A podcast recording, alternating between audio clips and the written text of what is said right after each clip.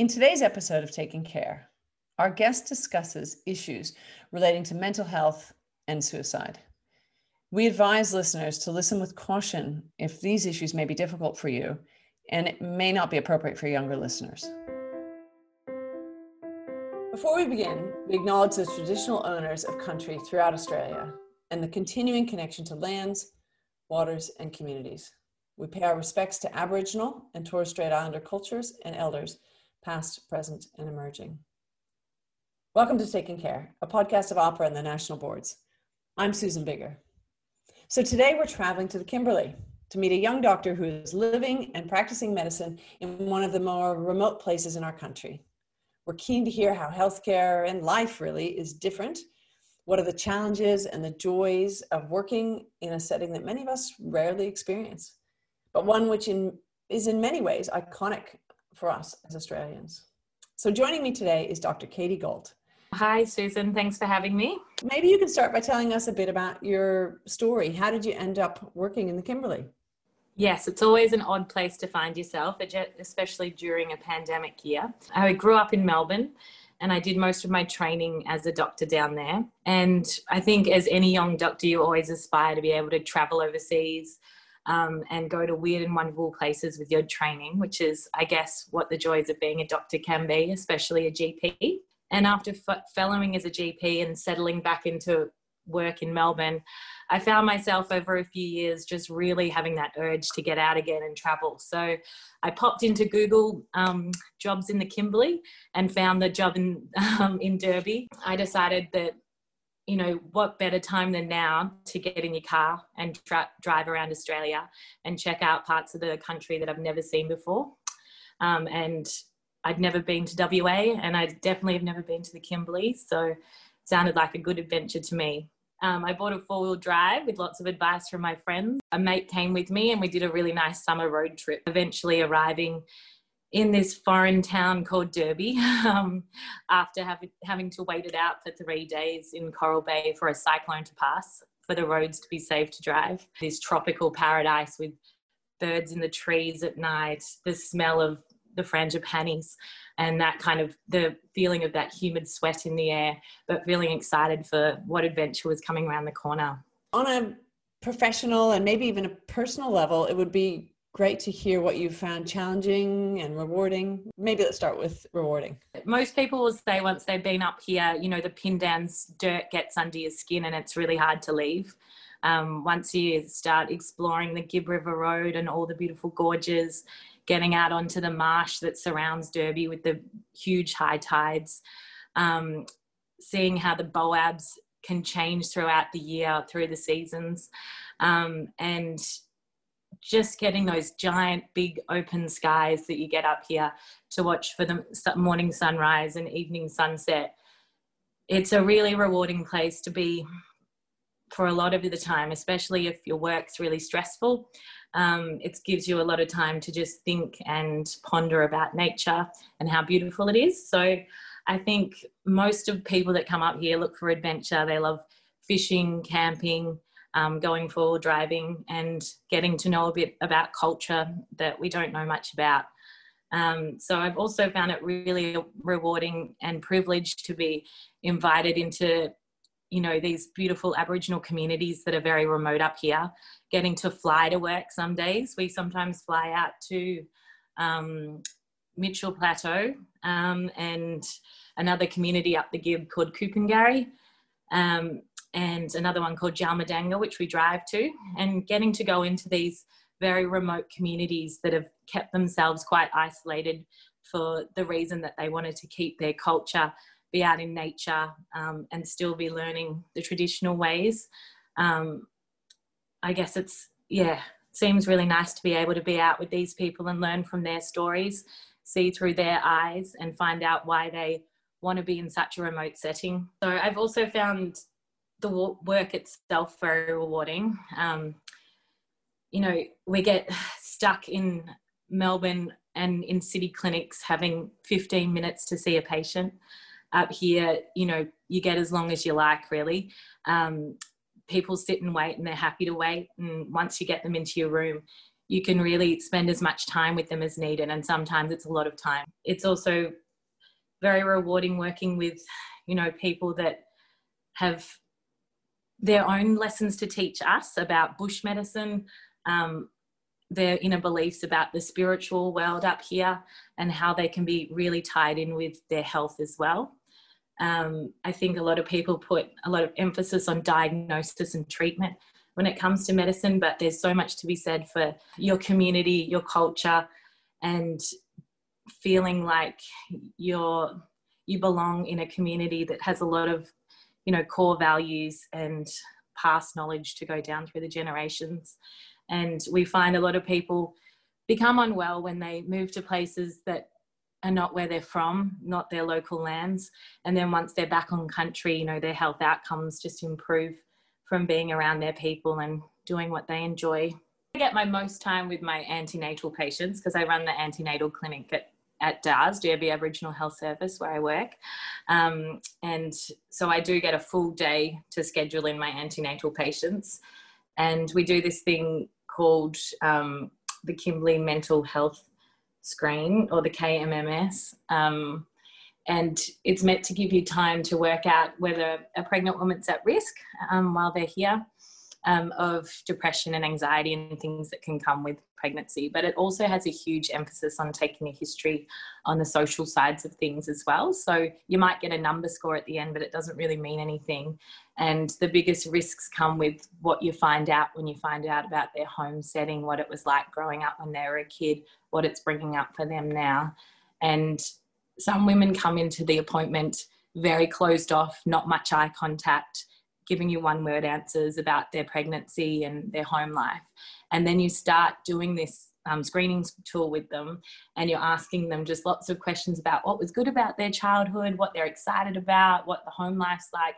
And after they've had lots of time to tell you lots of stories, then suddenly they have seem to be they open up more and more and more and then they start giving you eye contact and they start telling you some really personal things that become things that you feel like you might be able to help address women who present saying that they're all good and it's all good at home you realize they're quite isolated. There's a lot of family violence. They've had family violence to themselves as a child and they're worried about it in the future, but they're really keen to make different, like positive changes for their child that's about to come into this world so they don't have to follow the same path that they did. Um, and once you've started engaging with them and, you know, they, they're uh, kind of letting you uh, know that they want to make these changes, then they start accepting the help. So we've got a really great social wellbeing team at our clinic where we can send people over to, and they've got um, lots of staff that can help sit with the women, bring them to appointments, try and assist them with getting their own bank card so they can get financial independence, um, trying to help them get into women's refuges if they need to. And a lot of the time, they wouldn't ask for help if you didn't set, like spend that hour talking to them. Um, and earning their trust. And of course, you can't just get trust in an hour, it takes months or years. But I think you definitely have time to chip away if you don't have any time pressures on you, um, which is what's really great about working up here. I presume there may have been some challenging things. Uh, are there some challenging elements of your your job? There's always challenges. I think firstly the challenges of being in Derby or the Kimberleys in general is that it is a harsh country. It's hot constantly. Um, you always have to think twice before you leave the house that you've got enough water in the car, you've got your insect repellent on, your sunscreen in the back, and you have to think twice before you jump into any bodies of water because of the crocodiles and recently shark attacks in Broome as well, which is always a big, big surprise. Um, when it comes to working at the clinic itself, I guess the biggest challenges are that you're not just treating the disease, you're treating the person and the whole background that comes with that person's upbringing. Um, I think you've we find that most of the challenges with health up here come from the intergenerational trauma that's been suffered before, the lack of sort of resilience that, or no, probably they have a lot of resilience because of the things that they've had to see and go through from generation to generation. And it's really hard to treat someone's physical illness when there's so much stuff that's happening at home and so many complex layers that are hard to work through. The perfect example is trying to treat one of the common skin conditions, scabies or school sores, um, that can happen in the school kids up here. You know, you go to try and tell them that they need to wash their clothes um, in really hot water at night. Um, then take all their bed sheets off and things like that and then you find out that the kid doesn't actually have a house that they're living in at the moment. They're moving from house to house. Um, and the mum is asking them why they haven't been washing their own clothes and they're only a nine year old um, and so that's heartbreaking when you're just trying to give your routine spiel about how to get rid of scabies and you realize the whole issue is you know the roof over their head the money to buy the, the detergent to wash the clothes having enough clean clothes to be able to change over to um, and having to maybe share your bedroom with about three or four people. So the scabies might just spread from person to person. Um, so i think it's the challenges come from the biopsychosocial model that we talk about in training but it really is happening up here that it's what's happening with the um, the psychology of everyone in the home as well as the actual physical environments of the home. Um, and uh, it just makes it really really hard to get your work done when you know that you're going to be sending someone back to a setting that might not be ideal for them to recover from their illness or can continue treatment for a chronic illness. Um, yeah, when there's so many other strains on them and priorities that might not be matching your priorities for their treatment it sounds like it's a bit of a team effort providing culturally safe and appropriate care. Um, Katie, who are the other key players on the team? Yeah, so we're really lucky at the work I'm at, which is, as I've said, the Derby Aboriginal Health Service. Um, it's there's about five full-time doctors, and most of them are female, which is really hard to get. so many female GPs in one spot. Um, but we could not do our work if it wasn't for everyone else that was in the building. So we've got fantastically trained nurses who've been working up in the Kimberley for years, some of them up to 30 years at our practice. Um, and we've got trained Aboriginal health workers who work similar and alongside our nurses, triaging our patients and um, helping doing the dressings, breaking down any cultural barriers if there's been any confusion or patients that are really not wanting to come into the clinic because of the fear of health and being sent to hospital and never getting out again. Um, the Aboriginal health workers have been a really great um, bridge to sort of bring someone in, earn the trust, let them have a yarn for a while, um, and find out, you know, a little bit more about why they're there. Um, before they have to come and see one of us and talk about the serious stuff. So um, that's always really helpful. Um, sometimes we might be able to gain the trust with somebody to come in and see the health workers or the nurses for you know a horrible diabetic foot or something that they they really don't want to come into hospital or come into the clinic because they're afraid it'll get amputated which can happen. Um, but they will agree to come in and have the dressing with the health worker every couple of days. And sometimes just those regular dressings is enough to save a foot in some situations. Um, we've also got great staff like our drivers um, at the clinic who will go and pick. Well, Derby's a small town. We don't have any buses. We don't have any trains. Um, lots of people don't have cars. It's about 40 degrees some days, and people will walk to the clinic um, in the blaring heat, but a lot of them would prefer to get picked up. So um, we've got um, really beautiful drivers that will go to houses searching patients out from house to house if there's someone we really need to see. Um, and they'll go into houses where there's dogs that aren't chained up and get bitten on the leg occasionally or they will knock on lots of boarded up windows until they find the person if it's an emergency. Or they'll also just go around and pick someone up if they have a phone and they don't have a way to get in.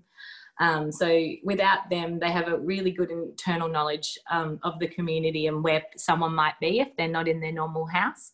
They know what extended family they might be staying with or traveling to, and um, they're usually really good at doing the investigative work if we really need to find someone. So um, I don't think we give our drivers enough credit.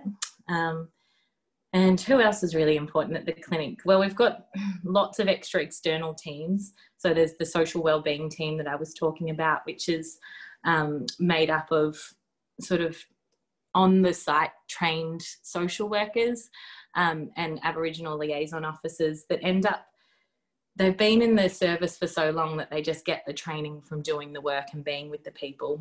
Um, and we can send most of our patients over in crisis, and we know that they're going to be in really safe hands. They'll do a lot of home visits um, to people in crisis, sometimes spending up to 20 hours a week with one client if they really need the help.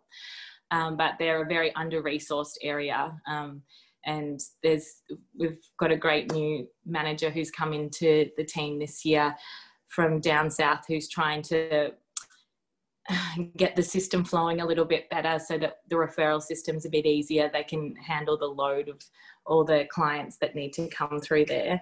Um, but they're really crying out for more funding more money um, and more staff. If at the moment i think not having enough um, counsellors and trained psychologists in the Kimberley is a big thing.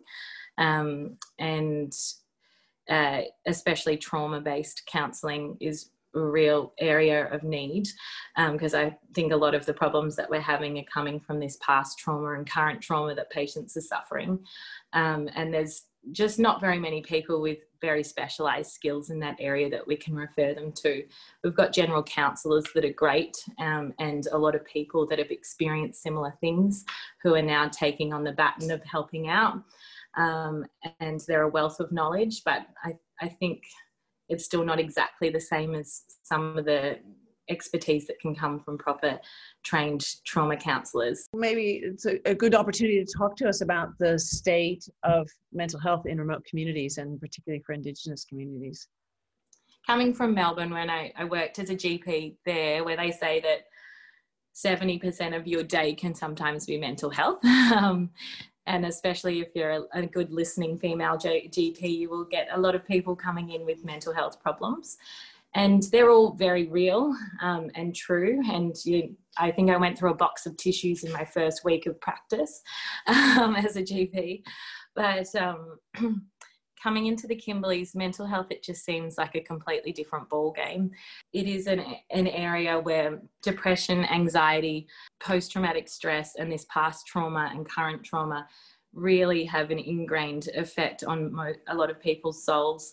And you could speak to most patients here and they will have had you know at least one or two good relatives or friends commit suicide.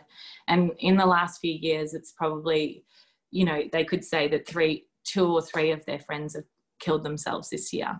And it's a true stat. And so there's been a huge push and emphasis on suicide prevention in the kimberleys at the moment. There's a lot of training programs that are coming up trying to evaluate what's happening at the moment and what needs to change um, and a lot of extra training that's going on in trying to train health workers into identifying people at risk and then having the tools and the resources of where to send people when you think that they are at risk. Um, I myself find it really hard to sometimes take a good mental health history because from when I'm talking about depression and suicidality and things in in Victoria with patients, you know, they'll break down, they'll cry, um, their whole demeanor will change. When I talk about suicide risk with some of my patients up here, they'll have the same facial expressions. They won't have changed. It's like it's a complete norm for them. They've always felt like this. It's not a big surprise talking about it because everybody else around them um, has gone through it. It's not like they think that they're the only one it's just the norm. Um, you know, I will have asked somebody, "Oh, how how are you going? Have you got any symptoms of depression or anxiety?" With one of my pregnant girls, and she said, "Oh no, I'm all good at the moment." And then I say, "Have you re- ever had any times where you've thought about hurting yourself?" And she said, "Yeah, yeah, I wanted to. I, I was. I tried to hang myself a few months ago, you know. And for them, that was." Uh, they're all good now, um, and they think that they're not at risk currently and that they've got good supports. And often it is in a reaction to something, a relationship breaking up, um, them losing a job, um, payments being cut off, something like that. Um, and then as soon as things are a little bit easier, you know, they've got a better house to stay in, someone looking after them or someone that's there for them. Um, they don't feel that quick urge to need to take such an extreme um, measure to help um, change the situation that they're in. That must have a, a, big impact on not only on you, Katie, personally, but also on your whole team at the, uh, the clinic dealing with this day in day out year in year out yeah and i think that's the the main issue with why it's so understaffed um, there's huge um, carer burnouts vicarious trauma that health workers experience up here and without having good supports and a good way to escape and find your own way to get back to good mental health yourself, you probably could burn out and leave quite quickly. Um, you know, that there's a friend of mine who's only come up here to work, uh, just finished her degree um, as a social worker counselor, and she's only she was placed here on her own in the in Derby to work for her first job full time without any supports, and you know she's wanting to leave, and it's only been a few months. So yeah, it's a really it can be really tough, and that's why I think they this evaluation of how things have been going up here and trying to change the system a little bit, having more locally trained workers would be ideal because at least for them, you know, they've been through it, they've lived in these situations, and hopefully they have a really good toolkit without feeling the shock of how much actually has been going on for in these communities. If you're enjoying listening to this episode, which we really hope you are, you might want to listen to one of many other discussions. For example, to hear a different but related topic, here's a clip from another episode about healthcare in rural and remote communities also. This is Hannah Mann. She's a pharmacist in the Kimberley. Some days I'll work in clinics and I'll finish at the end of the day and think, I don't know if I was a pharmacist today. I don't know if the work I did was a pharmacist work. It's education, it's support, it's advocacy, it's a whole heap of other things where you think, you know what, I'm not just, we're not just pharmacists in rural and remote. So search for Taking Care in your podcast player. Now back to today's guest, Katie Gault. I think we'd be interested to know what do you see as some of the some of the keys to improving some of the everyday um, health challenges that people in remote communities face. It's always the big question on how you fix the challenges, isn't it, in these kinds of areas? um, there's a lot of I think uh, there's a lot of positives that are going on in the community at the moment. Um, uh, my clinic itself um, started a funded an ad campaign this year where they've been trying to promote um, really positive local Aboriginal people who are making a difference in the community to be an inspiration for children um, growing up in Derby and around the area to make them know that they can become whatever they want to be um, and through that stay healthy i guess. Um, so we've got one of the youth workers as one of the representatives um, an aboriginal girl who's now become a doctor um, a famous basketball player and a few other people. And that campaign's been doing really well um, and it's bringing lots of people in for their health checks. Um, i think it needs to come from the community to make change. Um, you need a lot of locally trained people who are passionate about making a difference. Uh, just in the way that many of these challenges are not just health challenges, um, they require solutions that are not just health solutions, it's very much more holistic.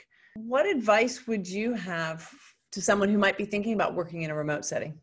Working in a remote setting is something that everyone should do if they've been thinking about it, um, and should do even if they haven't really been thinking about it for a little while, because it really gives puts things into perspective for you when um, you come from a city and see how different it is when you're out remote. It's a beautiful place to learn and have time to think. Um, it's a lot more quiet. There's so much more access to nature, and as I was saying, in place ways to unwind.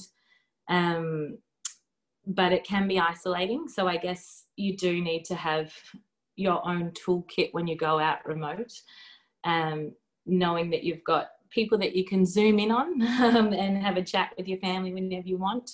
Um, whether it's going for nice long walks, going to the pool and doing some laps, doing some meditation, and having hobbies that you fall back on, which aren't all work related try and really get in touch with the community that you're working with and not just staying in your home. I think a lot of people might come up to a place that feels foreign, go to work, go home, sit in the air conditioning where it feels comfortable, and then go back to work again.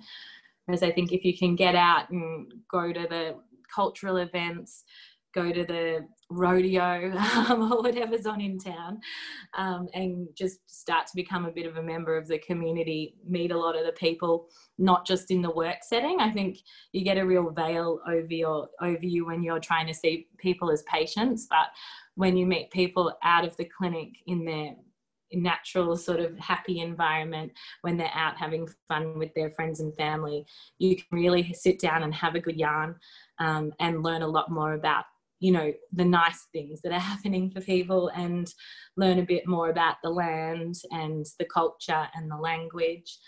Um, and just see a different side of the world that you might never have seen before. What do you most hope to see in your community in the future? In the future for derby and for many of the areas in the kimberley I really hope to see a preservation of knowledge that there needs to be, and there is a big emphasis on trying to maintain culture, main, try to write down language, get all the dreaming stories written down, um, and passing down all the good things that can come come from having such an ancient culture up here. Um, at the moment, you know, language is being lost. Um, it's not really taught at the schools, which is sad. Um, but there are some great um, changes happening uh, where people are sitting down with some of the elders, writing beautiful books that you can read. Um, and the elders are taking people out on country and trying to teach some of the dreaming stories and language. The future for Derby would be one where we do see more how like more options for housing with less people under one roof, um, more access to good mental health and domestic violence services, um, more emphasis on primary health prevention instead of secondary health prevention, which is what we have to focus on in the clinic um, because we often get in too late. Well, I think this conversation today has raised some huge challenges for us as a nation. Uh, they're challenges that we, on some level, know, of course. Uh, but Katie, you brought those challenges to life with your honesty and your insight, and just by sharing real people and real stories with us. So I want to thank you, Dr. Katie Gault, for the work you do every day in your community. And thank you particularly for, for bringing healthcare and health issues in the Kimberley into real focus for us today. It's been a very, um, very insightful discussion. So thank you so much. And thank you, listeners, for listening today to this episode. If you have any feedback or questions, please email us at communications at ahpra.gov.au. Or to hear more episodes of our podcast, uh, please subscribe to Taking Care wherever you get your podcasts or just search for Taking Care. And we'll see you next time.